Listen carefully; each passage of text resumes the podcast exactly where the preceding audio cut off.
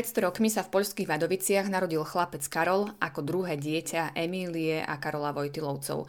Vtedy ešte nikto netušil, že z tohto dieťaťa vyrastie človek, ktorého bude poznať celý svet. Karol Vojtila, neskorší pápež Ján Pavol II, menil srdcia ľudí, menil cirkev, ovplyvňoval dejiny. Zapísal sa ako charizmatický človek plný spontánnosti a ľudskosti.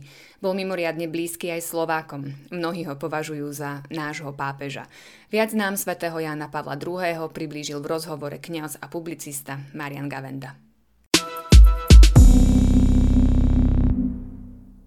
Do akej rodiny sa narodil Jan Pavol II? Aké prostredie ho formovalo? On si toho rodinného prostredia až tak veľa neužil, pretože mama mu zomrela, keď bol malý chlapec, neskôršie brat mu zomrel, potom spolu s otcom sa presunuli do Krakova. Ale aj toto ho formovalo v tom zmysle, že strata matky, potreba matky, z ktorej takú hlbokú stopu on si odniesol z ranného detstva, tak ju nachádzal v Pane Mári. Niektorí povedia projekcia, to je viac než projekcia matky, ale objavil ozaj materinský vzťah a veľmi vyrovnaný. To vidíme cez celý jeho život, aj keď bol kaplan pre mladých študentov, aj potom ako biskup, pápež. Vzťah k žene ako takej. Tá úcta k žene matke, e, to sa formovalo z ranného detstva. No a potom vidíme to, že aj naozaj tie jeho vzťahy rodinné s rodinami, aj keď tajne študoval, boli spontánne a veľmi harmonické. Takže takto to formovalo. A čo sa otca týka, on veľmi zdôrazňuje najmä prehlbenie otcovho duchovného života už počas vojny. A čo bolo také najsilnejšie, že aj keď sa v noci prebudil, vydal otca ako klačí pri posteli a sa modlieva. To bola taká veľmi silná stopa, ktorú si odniesol. Už sa začala aj diecezná fáza blahorečenia pápežových rodičov. Je to vyjadrenie aj toho, že práve rodičia Jana Pavla II. prispeli k jeho veľkosti a výnimočnosti ako človeka, pápeža i svetca? Ja by som to takto nevidel. Ono chcú najmä v Polsku vyzvihnúť aj e, tú takú svetosť bežných rodičov by som povedal, aby sme mali aj vzor rodičov, ktorí žijú v ťažkých okolnostiach, ale u Jana Pavla II. to bol jednoznačne charizma Ducha Svetého. Mnohí autori hľadajú neviem aké sociologické e, vysvetlenia alebo aj z pohľadu politického vývoja situácie, zážitok vojny, potom komunizmu, ale to všetko je dosť e, mimo podstaty, pretože tá prekypujúca láska, lebo to je charizma, ktorá bola tým vnútorným e, motorom, to je dar Ducha Svetého. To znie ako fráza, ale to robilo z neho osobnosť. A máme zachované aj nejaké spomienky na to, aké bol dieťa? Tak z toho, čo aj jeho spolužiak Jurek Kugler spomína, ale aj samotný pápež, ostatný, tak e, bol veľmi živý chlapec, športovec, to sa najviac dôrazňuje, ale zároveň bol aj E, veľmi hlbavý. To vidíme cez celý jeho život, ako sa pracoval treba z práce v kamenolome, ako sa zastavoval práve na mieste, kde je teraz Sanktuárium Božieho milosrdenstva. To sa všetko rodilo v týchto časoch. A už aj potom, keď sa hovorí o športe, o turistike, isté, že lyžovanie Tatry, ale je známe, že on mal skôr prechádzky rád po lesoch, kde mohol premýšľať to nebola len turistika, ale on bol veľmi taký hlbavý, reflektívny človek a o tom všetkom nám e, prezrádza veľmi dobre knižka málo známa a to sú listy priateľstva e, ktoré si písal s Vandou Poltavskou. Tá ho sprevádzala od študentských čias až, dá sa povedať, na e, smrteľné lôžko. A ona publikovala listy, ktoré si navzájom vymieniali. Vanda Poltavská, ona bola inak psychiatrička, lekárka, a spoznal ju ako kaplan pre vysokoškolských študentov v Krakove hneď po vojne. Ona bola koncentráku veľmi ťažkých podmienkach, práve na nich robili tie pokusy e, rôzne a ona to prežila. A tam vzniklo také veľmi hlboké duchovné priateľstvo, pápež Jan Paul II sa viackrát vyjadril, aj jej to povedal, aj pri iných príležitostiach, že e, ty si trpela aj za mňa. On svojím spôsobom prežil vojnu bez nejakej väčšej újmy, ale tak vidí, že tie krutosti vojny aj za neho odtrpela ona. To bola veľmi hlboká väzba, takže kto chce spoznať veľmi zblízka a zároveň do veľkej hĺbky Jana Pavla II je dobre prečítať si tieto listy. My práve cez vďaka týmto listom my môžeme nahliadnúť do toho, ako to, čo iní autori opisujú tak z vonkajšej stránky, čo robil všetko, ako to vnútorne prežíval. Hovorili sme teda, že bol načeným športovcom, bol však aj e, amatérským hercom. Čo vieme o tejto jeho záľube? Tak jeho priťahoval jazyk ako taký, preto aj začal na, na Jagelonskej univerzite študovať filológiu. A okrem aj talentu, ktorý mal celkom isto, to bola aj tá partia toho e, divadla, e, ktorým vlastne on robil e, rezistenciu proti okupácii nacizmom. A to je veľmi poučné, pretože vieme, že tam bolo aj varšavské povstanie, aj snaha tú obrovskú mašinériu nacizmu nejakým vojenským spôsobom alebo partizánskym prekonať, ale on sa rozhodol pre duchovný odboj čítať polských autorov, rozvíjať ducha. A tam objavil vlastne to, čo rozvinul ako neskôršie biskup a pápež silu slova. On si uvedomil, čo v tej básni, v tom slove sa nachádza a neskôršie to už pretavil do kazateľskej činnosti. Jan Pavel II bol účastný aj na druhom Vatikánskom koncile ako mladý teológ, e, ktorý mal vplyv na formovanie koncilových dokumentov. Akú úlohu zohrával v tomto smere? Tak koncil má viaceré sesie, teda také niekoľko týždňové alebo mesačné zhromaždenia biskupov.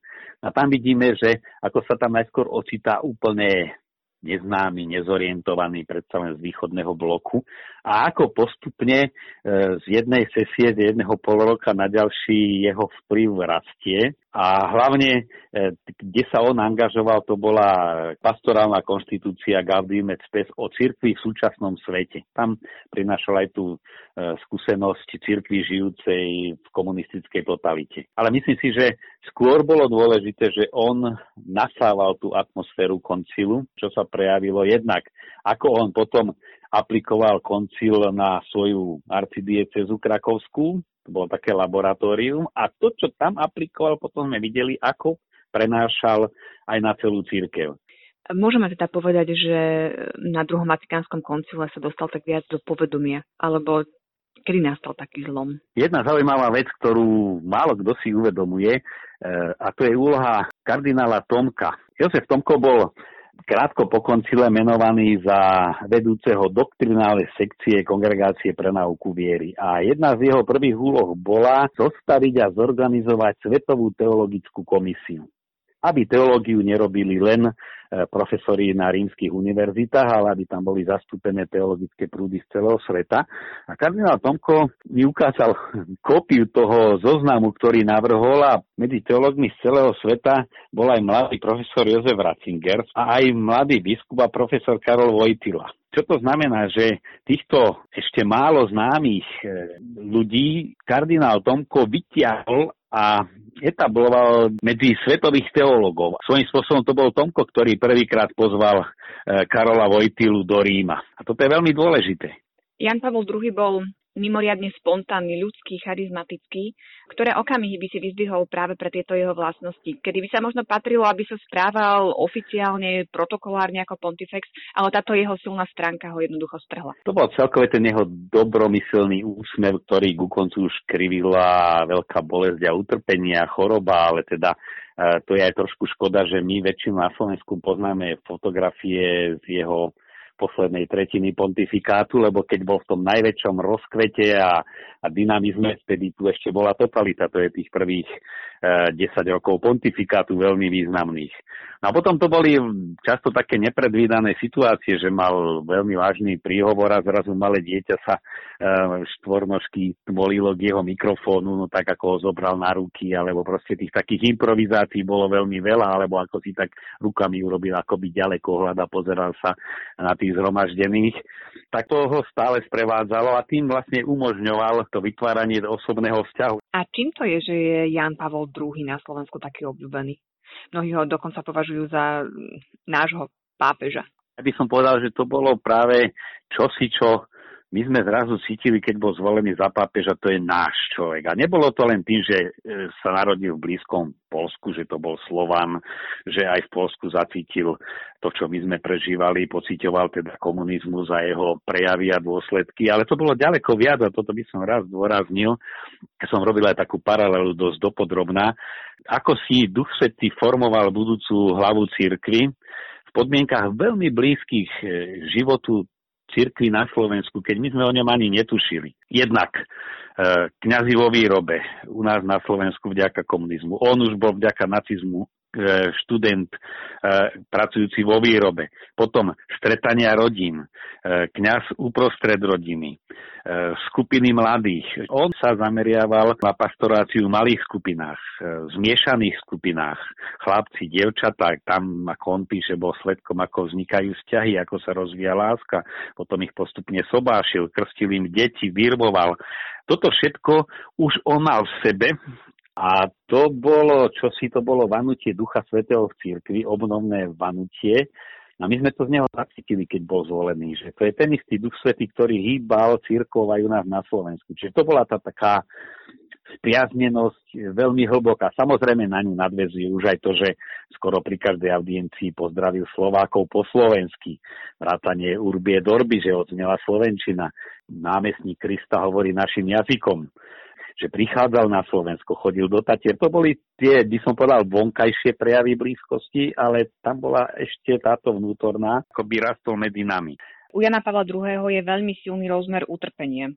Ako sa na to pozerať, ako to správne chápať? Utrpenie je ako si ničou v živote Jana Pavla II. od detstva, jednak strata matky, strata brata, vojna, tlak totality. Na starosť o celú církev a v rámci nej je atentát a hlavne ťažká choroba ku koncu pontifikátu, ale zároveň a my to vidíme z jeho exhortácií Salvifici Doloris o vykupujúcom zmysle utrpenia, že naozaj on pozerá aj na utrpenie polského národa. To, že Polsko má pápeža, a povedal to on o sebe, je výsledok vlastne utrpení predchádzajúcich generácií a práve v tom pontifikáte nachádzajú akési vyvrcholenie.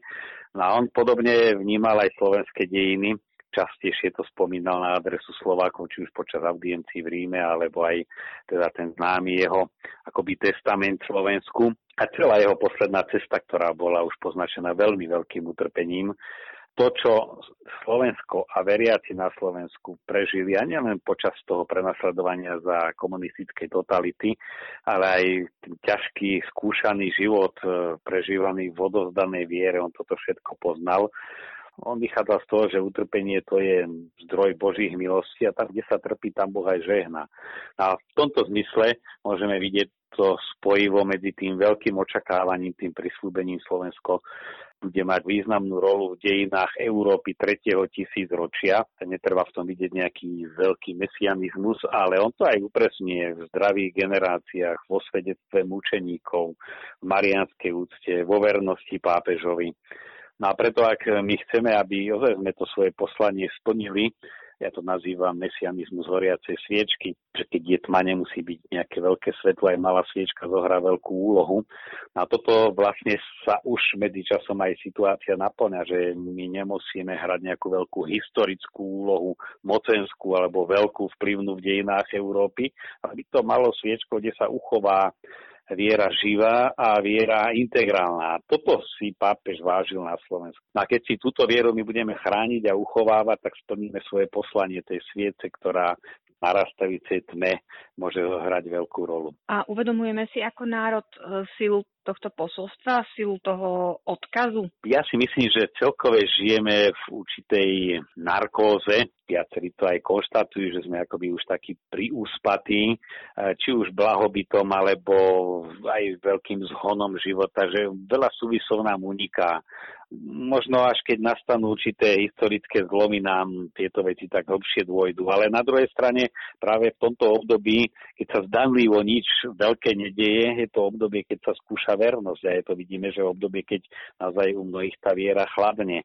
No a to je skúška viery, aby sme si udržali. Čiže má to povedať čo aj do momentálnej situácie, hoci osobne si myslím, že mnohé veci nám ešte len začnú dochádzať. to ako aj celej cirkvi a celej civilizácii začnú dochádzať mnohé veci, ktoré ktoré pápež veľmi jasne povedal, je nerozvinutá jeho teológia tela, ktorá má obrovský náboj pre budúcnosť a mnohé ďalšie. A práve výročie o narodenia je takou výzvou si uvedomiť, že áno, ten poklad, ktorý on zanechal, či už v podobe e, cirkevných dokumentov, ktorých je ako pápež autorom alebo aj štýlom svojho života, že to všetko je tu a treba sa k tomu vrácať. Jan Pavol II veľa cestoval, dostal aj označenie lietajúci pápež. Ťažko bude niektorému pápežovi prekonať jeho rekordný počet zahraničných apostolských ciest.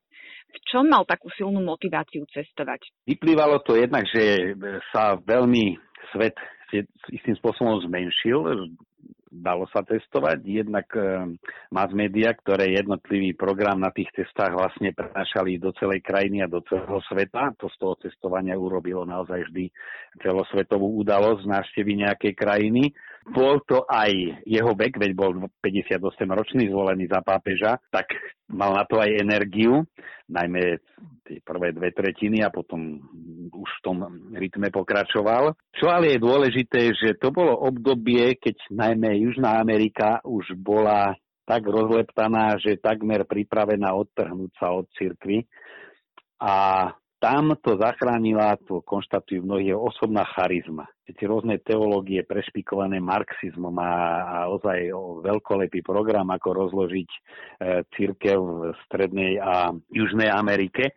Ale on to charizmom oslovoval masy. Tí vodcovia, ktorí by možno ťahali církev iným smerom, on to svojou osobnou prítomnosťou priamo pôsobil na jednotlivých veriacich. A to bola tá historická úloha, že v tej chvíli bolo potrebné situáciu cirkvi riešiť jednou charizmatickou osobnosťou. Nevždy to tak musí byť, to si pán Boh vyberá a aj o, o, situácia, každá má trochu iné požiadavky. Ale toto bol hlavný dôvod, že naozaj tú tzv. perifériu cirkvy podchytiť, aby sa neišlo len nejakým štruktúrálnym spôsobom pápež, kúria, e, biskupské konferencie, čo bolo dosť dlhavé, ale on išiel priamo do terénu a obišiel všetky tieto štruktúry. Jan Pavel II bol trikrát aj na Slovensku. E, mal si e, niekedy možnosť byť s ním v bližšom kontakte počas týchto ciest? Počas týchto ciest som nikdy s ním nebol. Keď bol prvýkrát na Slovensku, tak sme boli v Ríme a bol to pre nás ešte inak silný zážitok, že zrazu pápeže na Slovensku. Počas druhej návštevy som bol takisto v Ríme ale mal som tu čest, keď sa pripravovali liturgické knihy, ten taký malý misal pre neho, tak som určité veci prekladal. Keď bol tretíkrát, som mal na starosti celú mediálnu štruktúru, tlačové strediska, tak tam skôr bolo, bolo dôležité a bola to taká veľká aj výzva, úloha, že z toho, čo tu hovorí, čo znamená pre Slovensko, tak ten extrakt vybrať a posnúť novinárom z celého sveta. Vtedy bol ozaj, e, bola pozornosť e, celého sveta upriamená na Slovensku a to bola veľmi veľká vec. No, ale osobne si sa s ním mm, nestihol stretnúť. V rámci jeho, v rámci jeho návštev nie, ale o, o to viac, keď som bol v Ríme, jednak sme každý mesiac na prvú sobotu chodili na rúženec s ním a spočiatku to bývalo pomerne malá skupina, dalo sa ho pozdraviť, privádal som mu slovenských putníkov, bolo ozaj veľmi veľa príležitostí taká podarená, som išiel niečo zaniesť do Vatikánu a práve išla taká skupina polských kňazov z polského kolegia na audienciu. Bol tam jeden kamarát, že však zoberte ma, že poď. A zrazu som sa ocitol, hoci som to nečakal, v takej malej sále, kde sa s nimi pápež stretol a potom e, každého išiel pozdraviť a rektor kolegia predstavoval tých svojich alumnov, ako to aj e, protokol káže. On sa pri každom pristavil, spýtal sa, akú prácu píše, alebo už nejak tak osobne. Zrazu prišiel po mňa a ten rektor sa zháčil, že tu je kto si, kto tu nemá byť a ktorého ja ani len nepoznám. A to bola tá paradoxná situácia, že rektor ma nepoznal, pápež ma poznal a sa ma po polsky spýta, že dá sa to s tými Poliakmi vydržať. A ja som že dá, dá, tak to už taká, to je veľmi taká usmiatá fotografia z toho je.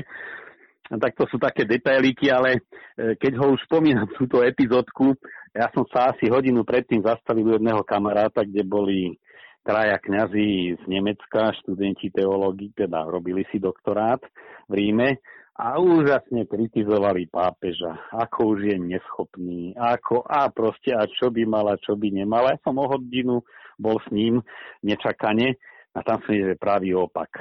Jednak ako mal v obraze situáciu, o autoroch s tými študentmi diskutoval, ako, ako sa živo zaujímal, ako bol bezprostredný. Proste úplný opak toho, čo aj títo kňazi eh, z nemeckého kritického prostredia o ňom hovorili. Na to asi je taká malá ukážka tých dvoch pohľadov na Jana Pavla II. mediálneho a pohľadu tých, ktorí ho spoznali zblízka. Na základe tých osobných stretnutí prekvapil ťa niečím, alebo sa dalo predpokladať jeho správanie, konanie, reakcie aj na základe toho, ako bol už prezentovaný? Tak jedna vec je, ako ho prezentovali tie svetské médiá, to sme vnímali trvalo, že je to skreslované, lebo však my, sme sa zaujímali o Jana Pavla II, sme vedeli, že to nie je pravda. No a to osobné stretnutie ono vždy prekvapilo nejakou to spontánnosťou. To sa premieňalo na drobné v tom vnímaní každého jedného človeka ako osoby, ktorá je neopakovateľná, s ktorou aj keď len na pár sekúnd, ale má osobný vzťah. A toto bola jedna z charakteristík, že aj keď vedel oslovovať masy, komunikovať s masou, dať heslo, nechať ho zopakovať. To je umenie komunikovať s masou. Zároveň veľmi kladol dôraz s každým byť aspoň chvíľku osobitne len pre neho. Život a dielo Jana Pavla II. je naozaj bohaté. Keby si mal jednou vetou charakterizovať Jana Pavla, ako by to bolo? Ja by som charakterizoval vykúpený človek a to znamená, vďaka Božej milosti a pôsobeniu Ducha Svetého, ale aj jeho osobnej spolupráce, obraz človeka ako vyšiel z Božích rúk a aký pôvodne bol stvorený Bohom, teda tá harmonia aktivity duchovného života, vzťahu k ľuďom, vzťahu k modlitbe, e, tak na ňom to vidíme, že človek, ktorý prijal dar vykúpenia, akým môže byť a čo všetko dobre môže spraviť.